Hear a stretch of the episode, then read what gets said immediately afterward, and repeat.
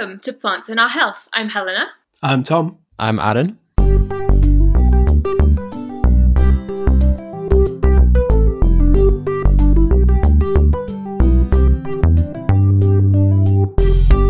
So, Aaron, who's joining us this week?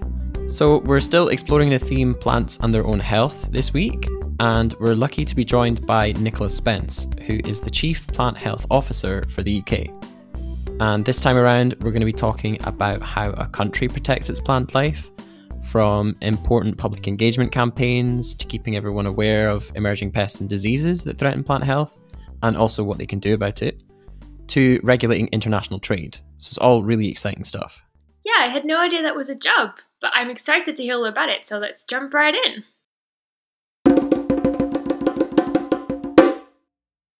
Okay, so thanks very much for coming on to chat with me today. No, it's a pleasure to be here.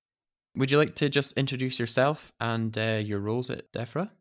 I'm Nicola Spence. I'm DEFRA's Chief Plant Health Officer, and I've got policy responsibility for plant health, tree health, and bee health and bee health as well. Yeah. Yeah. Yeah, I saw it wasn't just plants. That's pretty exciting. Mm. And what do these roles? I guess it might be a bit of a big question. What do they tend to involve? Well, my primary role is to advise ministers, stakeholders about the threats posed by plant uh, and tree pests and diseases, to come up with policy options to mitigate uh, against them either arriving in the UK or spreading and then also to have plans in place for emergency response. Okay, yeah, which fits perfectly the theme of today's episode. We're going to be trying to talk about plant health at a more national level and what uh, what a country does really to look after its plant life and why that's relevant for all of us. So, I'm always interested actually how people ended up getting to where they did, especially with plants, because I know you studied botany, but then you went on and studied a microbiology MSc after that. So, what was it that kind of kept you heading towards plants and plant health? Well, I had a very early interest in plants from when I was a small child. Uh, gardening with my grandfather meant that I just developed a really pa- a real passion for plants. So it was a natural progression for me to study botany and we studied a whole range of different botanical themes. And the one that really interested me was economic botany, so the study of crops and ultimately pests and diseases. So I decided to specialize in microbiology and particularly plant pathology. And I was lucky enough to then go on to work in plant pathology and spent many years as a researcher and then latterly, I moved into a policy role in DEFRA about seven years ago. And uh, it's my privilege to, to lead the plant health theme for government. But we work in partnership with lots and lots of organisations, universities, institutes, and stakeholders and businesses. So it's a really important and dynamic area for the UK right now. Yeah, certainly. I think it's always interesting to hear that perspective especially for plant health. It wasn't really something that I guess I encountered themes which related to it during university, but nobody presented plant health to me as a career. But I think there's there's quite a diversity of roles within plant health as a subject. Am I right? That's right, and we've been doing uh, lots of work over the last few years, particularly with the Royal Society of Biology, to promote plant health as a career. We've developed a register of plant health professionals and a continuous professional development route for people to enter the plant health profession and to develop their career. So typically it involves people in universities, colleges, uh, teachers, but also in government. We've got a range of professions from plant health inspectors who are out in the field through to pest risk analysts, economists, etc., that work in government and advise me, and in turn, you know, I then advise ministers and stakeholders. So we use a lot of science, uh, a lot of evidence, a lot of analysis, um, and you know, synthesizing that information, working with the research base to come up with new solutions to plant pests and diseases. Yeah, because it's really an ongoing an ongoing thing, isn't it? It's not just once you've got the formula, you can kind of crack ahead and give the advice. There's going to be new emerging diseases and pests, and things can change unexpectedly, I guess. You know, that's the way biology works. Pests are always trying to fight back against mechanisms that we're trying to fight them with. That's right. And, um, you know, one of our main areas of work is trying to stop pests and diseases arriving and establishing in the UK. So we do a lot of horizon scanning globally to see what pests are emerging and what's changing. And obviously that's affected by things like climate change, global trade, movement of plants and people. Uh, and also uh, things are moving around in, in the wind. You know, some things can blow across the channel, for example. So the main thrust is to try and keep things out, but inevitably some things will arrive by various means. And then our job is to minimize their impact, try and eradicate them if possible, and come up with policy solutions that support that throughout the whole process. And obviously, coming up with solutions to manage the impacts is, is very important. And that's where we rely on our partners in, in the research base to come up with new solutions. Uh, so it's an ongoing process, and um, you know we're delighted that the research base works really closely with us, and they also seem passionate about protecting our plants and trees.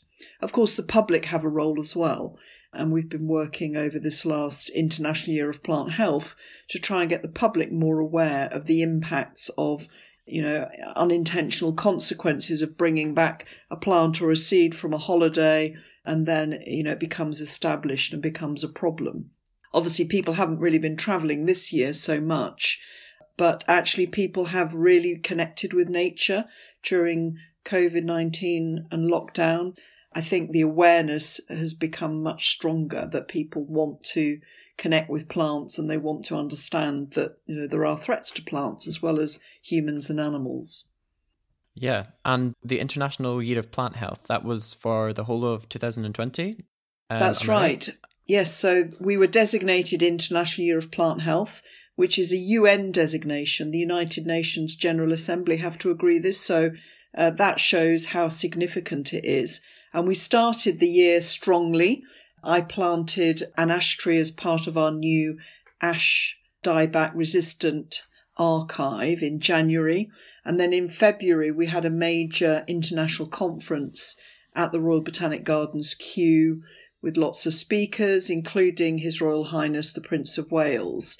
But of course, by March, the global pandemic had begun to have an impact, and all the events that we had planned for the year, they all had to rapidly be rearranged. So our focus moved to much more work on social media and work online to raise awareness.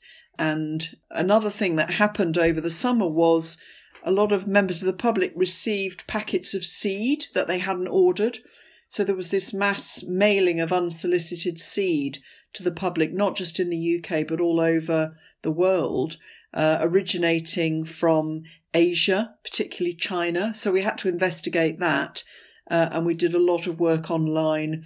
I did a video, we did interviews with the media to try and ask the public that if they received this seed to send it to us and we would investigate it. So that was a major effort throughout August. And there were thousands of packets of seed that we analysed. In fact, there wasn't really a plant biosecurity threat.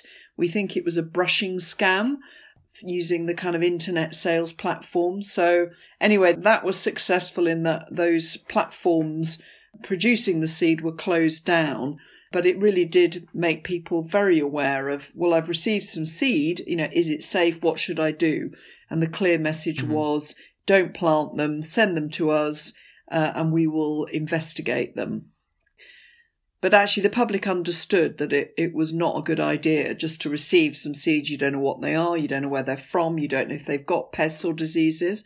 So don't plant them, either destroy them or send them into us, um, and we'll investigate them properly. Yeah, that's quite mysterious. That's not something I'd ever heard of. I couldn't imagine yeah. just receiving some seeds through the door. Well, um, some people you... thought, oh, this is great. But actually, most people realised that it was you know, a risk, a threat. You know, what were these seeds? Uh, so, so that was a sort of major effort which helped us in our messaging. Yeah, a bit of free promo for you, but luckily it ended well. Well, it did indeed. And then by September, we launched our first National Plant Health Week. So we had lots of virtual activities, uh, lots of public engagement, you know, posts on Instagram and, and Twitter and so on. And we also launched a children's plant health activity book called Izzy the Inspector. So this was created by DEFRA plant health staff who thought it would be fun to, to come up with a, a kind of cartoon uh, story about a plant health inspector. And it's been published in English and Welsh and it's available on the International Year of Plant Health website. So I think we've managed to do quite a lot this year and publicize, you know, how important plants are to boost your well-being, how to take care of them uh, either at home or in your garden, and how to buy responsibly from places that um, source their plants in a biosecurity safe way. Uh, and also raising awareness about if you're going out into woods, clean your boots, you know, don't unknowingly spread potentially pests and diseases on your boots. Uh, and we're also pleased to hear that International Year of Plant Health has now been extended into 2021. So it will be carrying on up until July, and we've got quite a lot planned to continue the support for International Year of Plant Health. Yeah. So when we're talking about plants that we want to protect, we're talking about crops as the food that we grow, but we're also talking about just nature and plant life. Am I right? So it's Absolutely. about uh, it's about everything, really. It's about everything, and and of course, uh, crop plants are important, and the economic damage, but uh, perhaps more importantly is environmental damage and plants and shrubs and trees which are in the environment need our protection as well. So, you know, there are also social factors to take into account. You know, the, the health and well-being benefits of protecting plants are, are part of the whole story. So, yes, it's about protecting everything. And we've all got a part to play. Obviously, I lead for the government response, but everybody has a part to play in protecting plants. So, you know, we're, we're asking people to understand the risks and to take personal responsibility in the way in which you know they buy plants, where they plant them, and um, you know respecting nature when they're out and about in trees and woodlands. So yeah, so you mentioned if you're abroad, you know it's best not to buy plants whilst you're abroad and bring them back. And you mentioned if you're out in the woods, you know you can pick up things on your boots, so it's good to wash them. Yeah. But how can you know if you're buying plants within the UK, if you live in the UK, and you want to grow them in your garden, how can you know sort of what to look for for a a trusted supplier, I guess? Well, we've been working with the horticultural industry over the last couple of years to come up with a biosecurity standard, which then gives everyone assurance that those plants don't present a risk to the environment. So we launched a mark called Plant Healthy uh, a couple of years ago, and it, it hasn't really been rolled out yet, but we should be seeing over the next year more and more nurseries becoming plant healthy accredited and then using labeling on plants to show that they've been produced in a biosecure way. So these might be plants that are uh, sourced and grown in the UK, or they may be imported, but the plant healthy mark will show that they have have um, been grown or imported under high biosecurity standards so the public can have confidence that they're not, you know, buying a plant that's not safe. We also have a lot of regulations around plant controls and plant imports, particularly. And at the end of the transition period in December, we now have a UK plant health regime. So that means that plants coming from anywhere in the world, including Europe, have to meet high biosecurity standards. So it's almost like one of those little stamps if you're, you know, if you're vegetarian and you want to look for an assurance that your food is definitely vegetarian. Exactly, yeah. it's an assurance. So the scheme is very new, and we're just uh, seeing nurseries passing their their assurance. But I would say right now, you know, buy your plants from a reputable nursery, a garden centre that you know and trust uh, and talk to your suppliers as well about where the plants are from. Uh, we also have a UK plant passport system now, which has replaced the EU plant passport system. And again, that gives us full traceability of where plants have come from. And reputable nurseries will know exactly where their plants are from. They'll be able to tell you about it if you're concerned and give you that assurance. Yeah. And if um if somebody, you know, I have some friends who work with community gardens and things like that, and I guess they'll also be sourcing their plants from somewhere, but is there, you know, if they if they have their own nursery, there's like the Granton nursery in Edinburgh where they sort of grow their own things from seed to repopulate debilitated areas of Edinburgh. Is there things that they should be looking out for when they're running their own nursery, but they're perhaps not going through their own kind of assurance scheme with plant health? Well, I mean, you know, obviously we want to support community based schemes for encouraging people to grow plants and food. And I think it's important, uh, again, just to be mindful about, you know, where the seeds have come from. Are the plants healthy? If you're distributing seeds uh, and plants on an informal basis, that's fine. But I would say, you know, be careful about sourcing seeds on the internet. Uh, the internet is also regulated by plant health controls. You know, we have had examples of where people have sourced uh, planting material on the internet and they've grown it and then distributed it, and actually it has resulted in viruses being spread. Mm. Uh, but I think many community-based organisations are you know, working with their within their own sort of allotments and their own nursery systems, aren't they? So that should be safe. Yeah. And community gardening really is a, I said, a fantastic way for people to connect with plants and connect with each other as well. Absolutely. It's, yeah, it's a great way for people to connect with nature. I think which is one of the the main aims really of, you know, international the International Year of Plant Health and a lot of the work you do. Absolutely. And I think I've I've seen a, a number which is suggested that there are three million more gardeners in the UK now than there than there were at the beginning of lockdown nearly a year ago. So that's fantastic because we know how important connecting with nature and gardening and growing food, how productive it can be, and how important it can be to communities, social cohesion, and also getting young people to learn about where their food comes from. Uh, so, you know, would love to do more work with those sort of organisations and schemes, again, to support them and make sure that um, everything is biosecure. Yeah.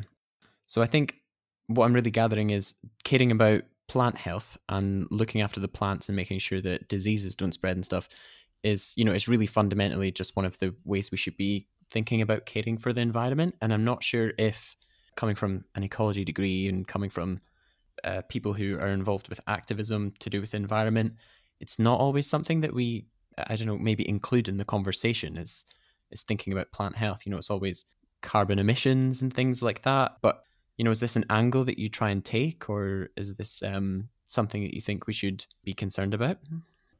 Yeah, plant health is very much part of environmental impact. So everything from, you know, invasive pests and diseases that can affect a whole range of plants, including wild plants, through to, uh, you know, impacts of climate change and environmental impacts that then have an influence on the health of plants, which can make them more susceptible to pests and diseases, for example.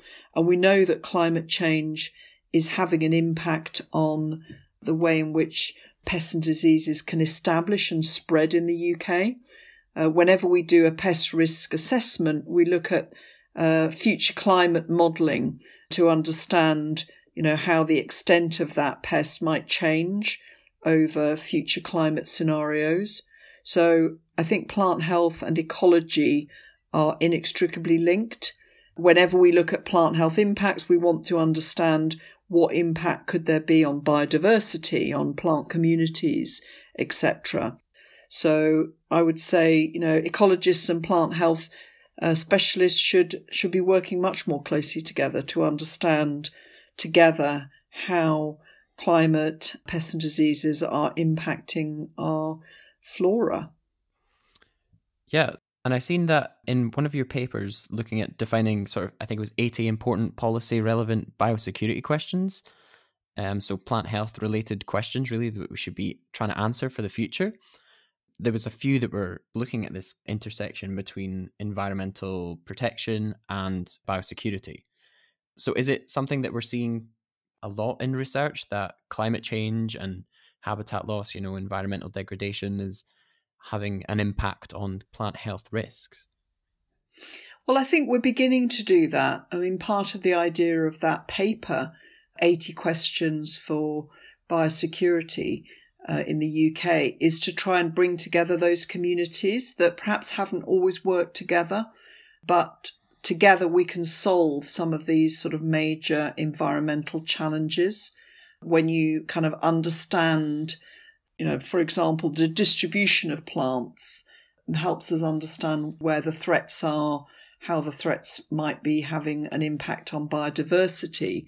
So I think in the future, ecologists, plant health scientists, environmentalists working together will help us really understand what's at risk, help us value what's at risk, and also come up with new solutions for protecting the, the wider environment. Yeah. So maybe a nice note to end on actually is so what's something that you're quite excited about for plant health just now? Something that's coming up, perhaps, or a direction that you would like to see plant health go in?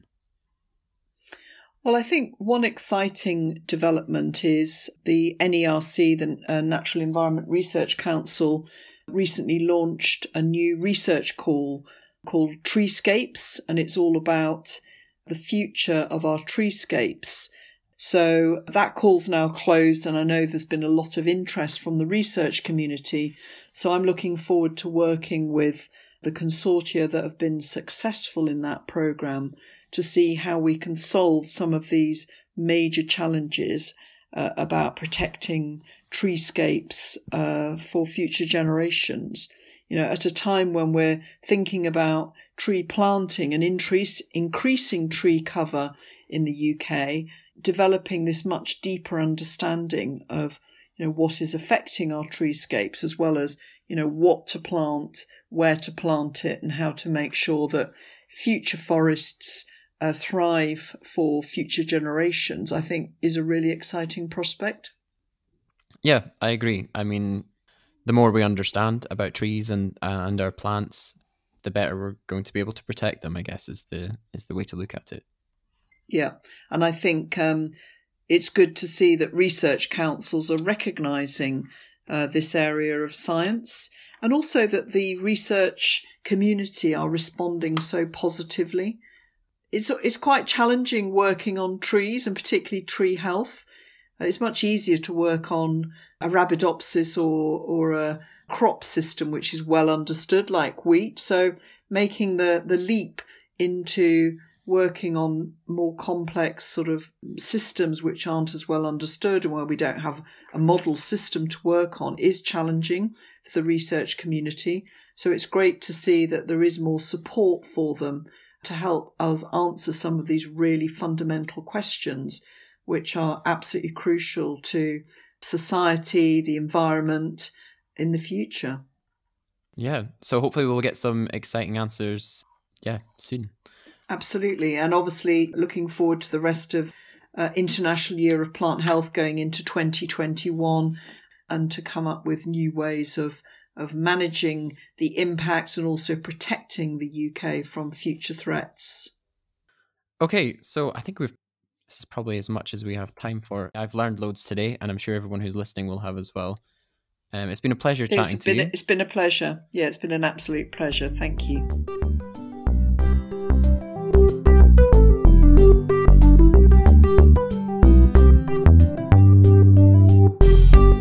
Thanks for listening to this episode of Plants and Our Health.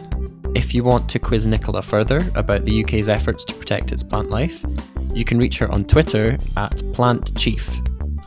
And don't forget to join us again next Friday for the final theme of the mini-series, The Future of Plants.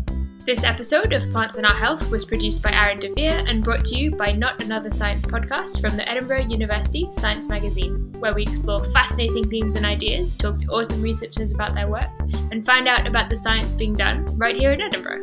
If you have any feedback for us, or if you'd like to get in touch with a question or suggestion, you can reach us on our Facebook page, Edinburgh University Science Media, or at our Twitter at EUSci. That's at EUSCI.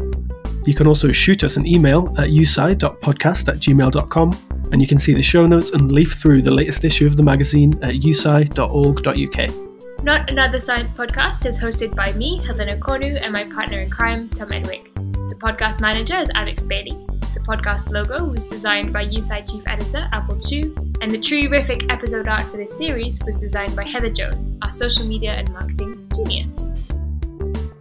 Thanks so much for listening, and until next time. Keep it leafy!